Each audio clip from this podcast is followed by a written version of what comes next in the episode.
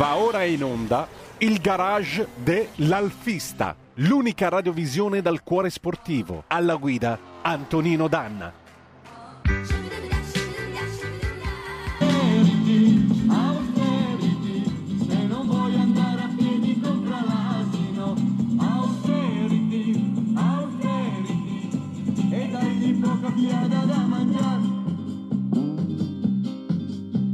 Bisogna risparmiare su ogni cosa, c'è pure crisi della cellulosa, perciò può darsi che manchi la carta, a me che scrivo poco non importa, ma penso a quelli che usano ancora.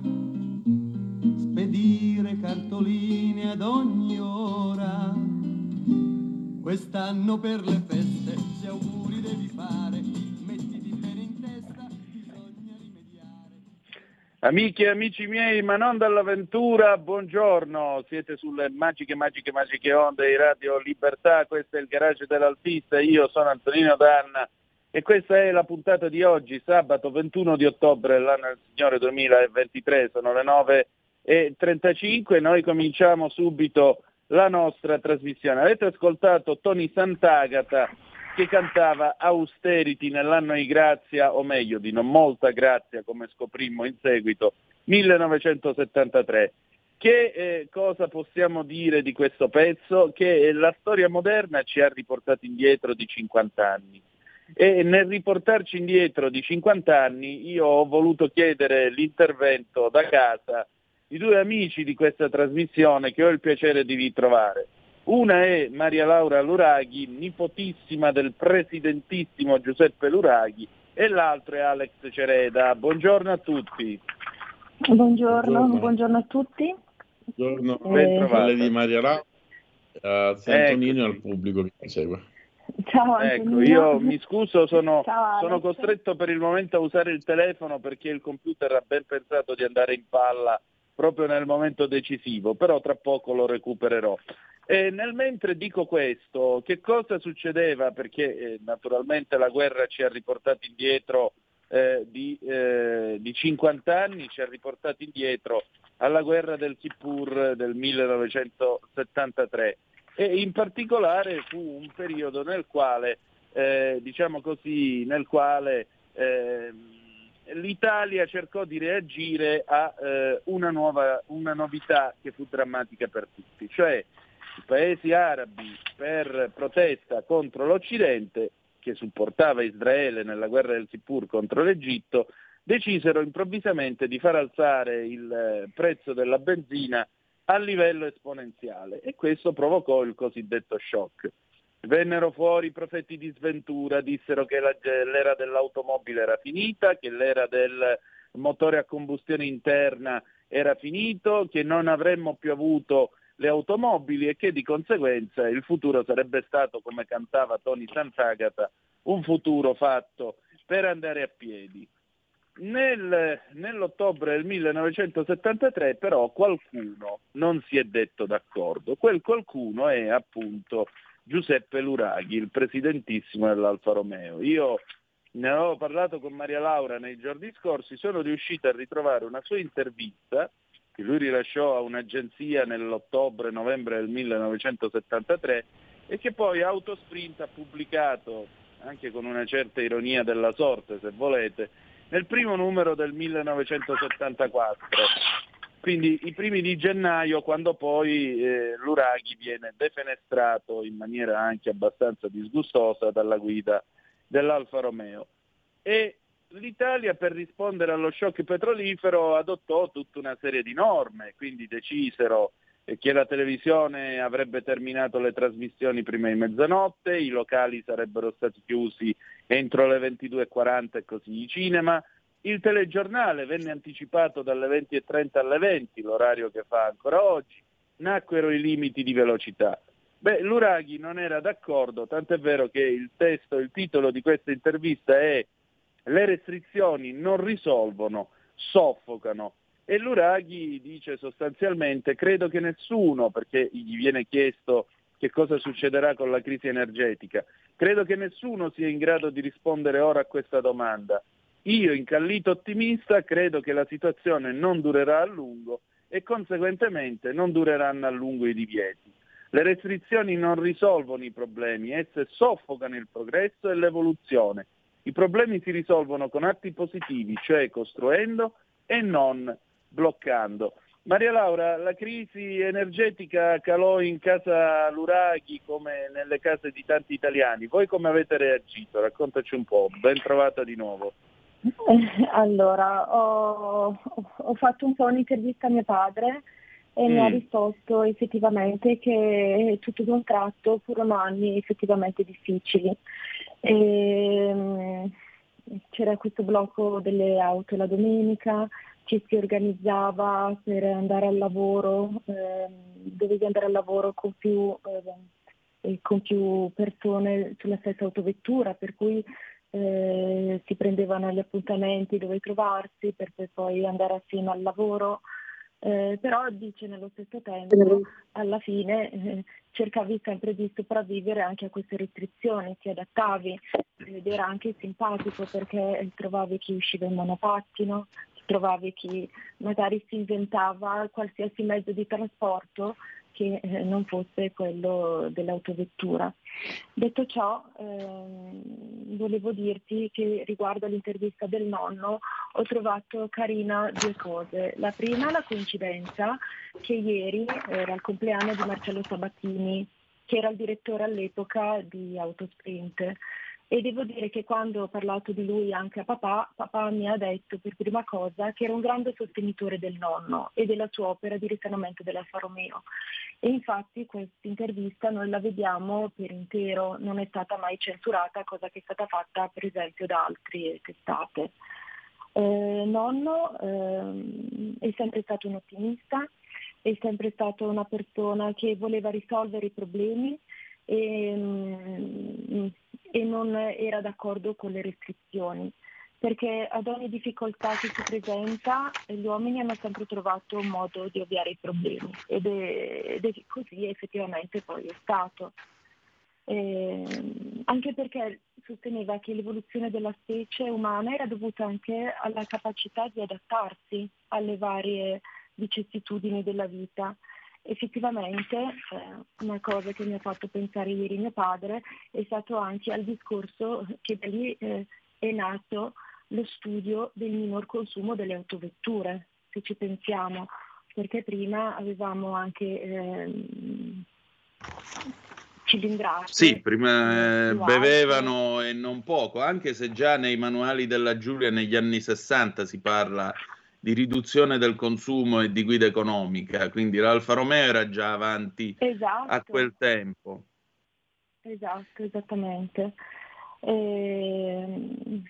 Esatto. Ecco, io, quindi... io, visto che tu ricordavi il direttore di Autosprint, tra l'altro io questa intervista l'ho tratta da V8 blog di Vittorio Brambilla, Ehm, proprio il cappello di questa intervista dice: proprio nei giorni di varo, post-elettorale novembrino eh, dell'austerity nazionale, il dottor Giuseppe Luraghi, coraggioso presidente dell'Alfa Romeo, tanto incomodo per i politici di piccolo e gran cabotaggio, rese a un'agenzia ufficiale romana queste risposte sui problemi difficili che certi brocchi, blocchi e certe scelte ammantate di intellettualismo spicciolo avrebbero creato all'automobile. Quindi si sapeva che, era, che non era un uomo, era un intellettuale non mansueto, che secondo me è il migliore elogio che si possa fare a un uomo di pensiero e d'azione come era tuo nonno. Un'ultima cosa che trovo comunque sì. importante nelle parole di mio nonno e che forse, ahimè, eh, ha avuto un po' ragione anche su questo, è dire che questi blocchi comunque tendevano anche a rovinare la, tendono a rovinare una produ- una, eh, tendono a rovinare la produttività comunque mon- eh, dell'Italia a livello motoristico, che ha sempre, fatto, ha sempre avuto i migliori tecnici e ha esatto. dato lavoro a milioni e milioni di persone, uh, a migliaia e migliaia di persone.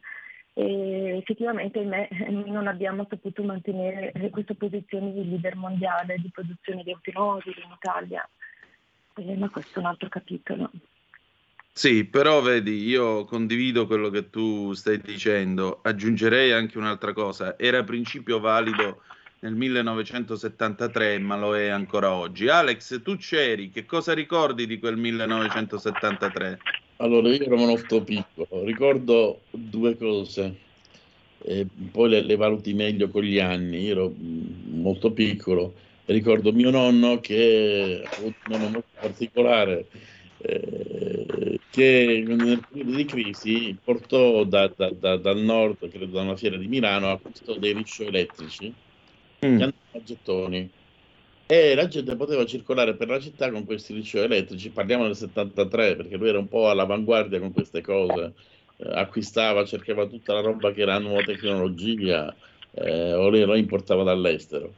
E, e ricordo questi liscio che andavano in giro a gettoni, poi gli furono sequestrati perché non essendo targata e comunque la, la, la bloccarono e ricordo benissimo la, la limitazione che c'era, se, se ben ricordo, ehm, c'era il discorso delle targhe, noi in famiglia avevamo macchine diverse quindi si usciva con la macchina di turno.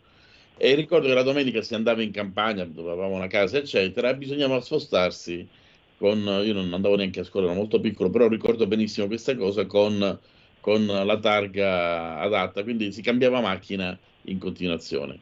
Aggiungerei una piccola pillola di pensiero al discorso del, del, del dottor Duraghi. Eh, per capire meglio quest'uomo che man mano io sto scoprendo, bisogna anche partire dal fatto che lui era un umanista, era un personaggio sì. a 160 gradi. Il suo imprinting, quello che ha dato all'Alfa Romeo, è rimasto nelle automobili. Ma quest'uomo partiva da uno studio dell'arte, della letteratura, dell'amore per ciò che era l'Italia, per l'equilibrio, per la poesia. Tu non hai dentro di te un mondo meraviglioso, se tu non ami tante cose, eh, non puoi mh, mm, dare un contributo così forte. Se oggi lo ricordiamo tutti e, e con affetto, anche io mh, mm, l'ho scoperto dopo tanti anni, però quando guardo un alfa di quel periodo, c'è qualcosa che ti trasmette, capisci che dietro c'era una persona, un essere umano, un umanista, uno che studiava geograficamente l'essere umano e lui stesso con le pubblicazioni, con l'arte e tutto quello che ha fatto, un uomo a 360 gradi straordinario, ha realizzato. Quindi per capire meglio questo, tra virgolette, fenomeno, che più che altro è, è, è un genio, è un, genio e talento messi insieme, persone che non nasceranno più, che appartengono al secolo scorso e che purtroppo per questioni politiche o altro non, non godremo più della, della, della, della, loro collaborazione. Per me eh, l'Uraghi è questo. Io andrei ancora più avanti, però concludo il discorso in questo modo e ricordo appunto le targhe alterne, i risciò elettrici di mio nonno che mandava in giro e tante auto, poi vabbè, che purtroppo videro si videro decapitate perché auto straordinarie, citiamo la Fiat 130, citiamo la Pantera del Tomaso, citiamo molte Ferrari, castrate perché con la limitazione della benzina eh, la, la, la vendi, le vendite furono ridotte e sparirono quasi dal mercato eh, in un momento in cui l'Italia aveva bisogno forse di continuare la sua egemonia eh, motoristica mondiale. Ricordiamo, italiani abbiamo insegnato al mondo intero a costruire le auto, ricordiamolo, perché in tanti lo dimenticano, italiani compresi. Sì, appunto, l'italiano esterofilo. Ecco, tanto per darvi la qualità dell'individuo Giuseppe Luraghi, eh, non a caso da me soprannominato il presidentissimo e per fortuna suo figlio Dario Luraghi, che voglio salutare, il papà di Maria Laura, non mi ha alzato le mani, quindi lo possiamo chiamare il presidentissimo perché lo era per davvero. Ecco, dice una cosa che profuma di 2035. Sentite che cosa gli viene chiesto parlando eh, della benzina. Dice si ha l'impressione che il pozzo senza fondo si sia all'improvviso rivelato prosciugabile in breve tempo. V'è del vero in questo e se del vero, quale sarà il futuro dell'automobile, diciamo, fra 20-30 anni e quale quello più immediato? E qui vedete la capacità del capitano d'industria di vedere nel tempo, i capitani d'industria, quelli veri, no? quelli inventati dalla rete.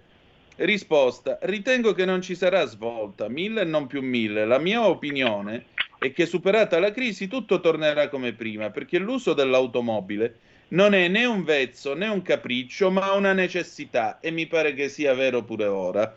Tanto è vero che lo sviluppo motoristico è di tutti i paesi del mondo e nella mentalità di tutte le popolazioni. Esso nasce e cresce ovunque con la civiltà.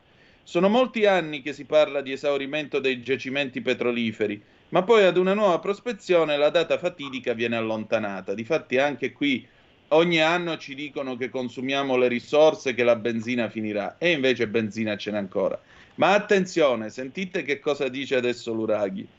L'energia atomica, l'energia solare e altre energie naturali sostituiranno l'uso del gasolio per la produzione di elettricità, liberando una grossa ipoteca sulla disponibilità del petrolio, cioè altro che 2035 alla fine del, mo- del motore endotermico Luraghi 50 anni fa profetava un paese, un mondo nel quale con l'energia atomica, con il solare, quindi con le fonti pulite, noi avremmo avuto più energia per le fabbriche, per la vita, eccetera, eccetera, ma ci sarebbe stato più petrolio per poter andare avanti col motore endotermico, per sviluppare nuove vetture e così via, non la furia iconoclasta e ideologica del, del, dell'Unione Europea. E poi continua Intanto si studieranno motori azionati da altri combustibili e da altre energie.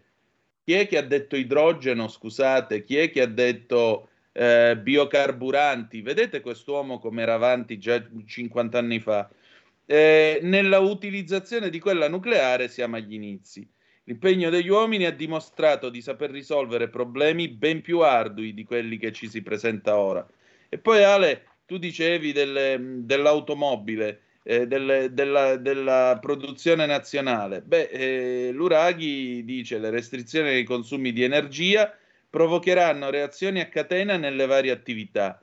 Se rimaniamo ad esempio nell'industria automobilistica è chiaro che le restrizioni provocheranno riduzioni di produzione e dato che l'automobile è composta di lamiere, parti meccaniche varie, materiali in, so- in gomma, materiali plastici, vetri, vernici, tessili, apparecchiature elettroniche e così via, la crisi coinvolgerà rapidamente tali industrie e conseguentemente le industrie fornitrici di terzo e quarto grado. Le ripercussioni sull'occupazione sembrano inevitabili e la loro entità dipenderà dalla durata della crisi. Scusate, che è successo alla Magneti Marelli qualche settimana fa? Non è quello che ha previsto lui? Esattamente. Eh, eh, perché nei fatti sì, ora non è la restrizione della benzina, è la restrizione della, dell'automobile to cure e come vedete le ricadute accadono. Quindi non è che l'Uraghi fosse un profeta, era uno che sapeva fare molto bene il suo mestiere. Maria Laura, senti, ma questa capacità di lavoro da dove nasceva in tuo nonno?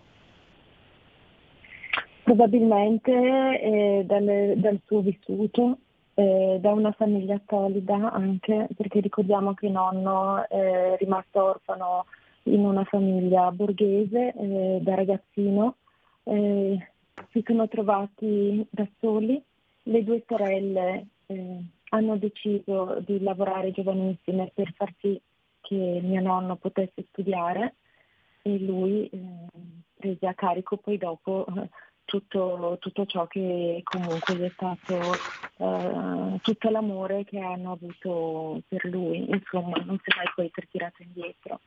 E trovo una frase molto bella, quella che il nonno scrive in, queste, in questa intervista, che dice in questa intervista, quella, i corpi sani hanno bisogno e cercano espansione, movimento, aria libera. Sì.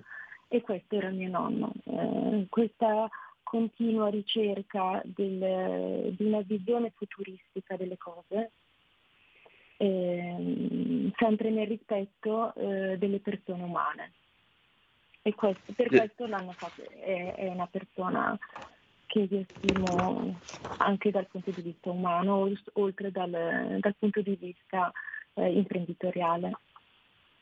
Esattamente, infatti questa è la risposta che lui dà alla domanda finale, perché naturalmente allora come ora, ora si parla di decrescita felice, io credo che lui rabbrividirebbe solo all'espressione, la domanda che gli viene posta è questa, eh, a suo giudizio, questo nuovo stato di cose muterà l'italiano, nel senso che gli farà cambiare l'atteggiamento verso quella che era la civiltà del consumismo o per usare una definizione più recente la civiltà dei ponti, perché allora si cominciava a fare ponte, si cominciava a uscire, ad andare in giro e a prendere le vacanze? Risposta a questa domanda ho risposto incidentalmente prima.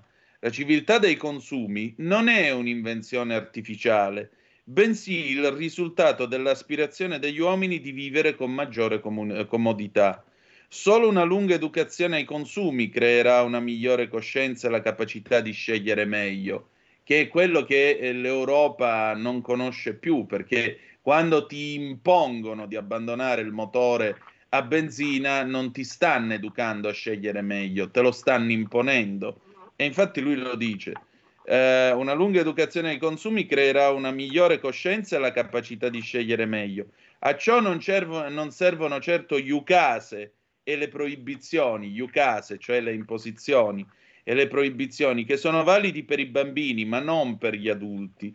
E si tratta di mezzi adatti a superare i brevi periodi di malattia. I corpi sani, come citava Maria Laura, hanno bisogno e cercano espansione, movimento, aria libera. Ecco, io non ho voglia di farmi trattare da bambino dall'Europa di oggi, detto tra noi. Non so voi, ma io non ne ho voglia. Alex, tu vuoi farti trattare da bambino o hai già dato? No, eh, stiamo combattendo qui a Roma una lotta perché un sindaco poco coerente, comunque che abbraccia quella filosofia del a Roma si dice magna magna con gli amichetti, ha imposto un blocco improvviso di tante auto, cioè tre quarti delle auto che camminano a Roma, con una ZTL che arriva fino al raccordo. Assurdo. Abbiamo vinto, abbiamo, dico, mh, noi che abbiamo partecipato, però eh, grazie a un ricorso fatto da un valente avvocato e da un club romano, eh, hanno vinto una sentenza che comunque rimette in circolazione le auto che lui aveva in un attimo cancellate.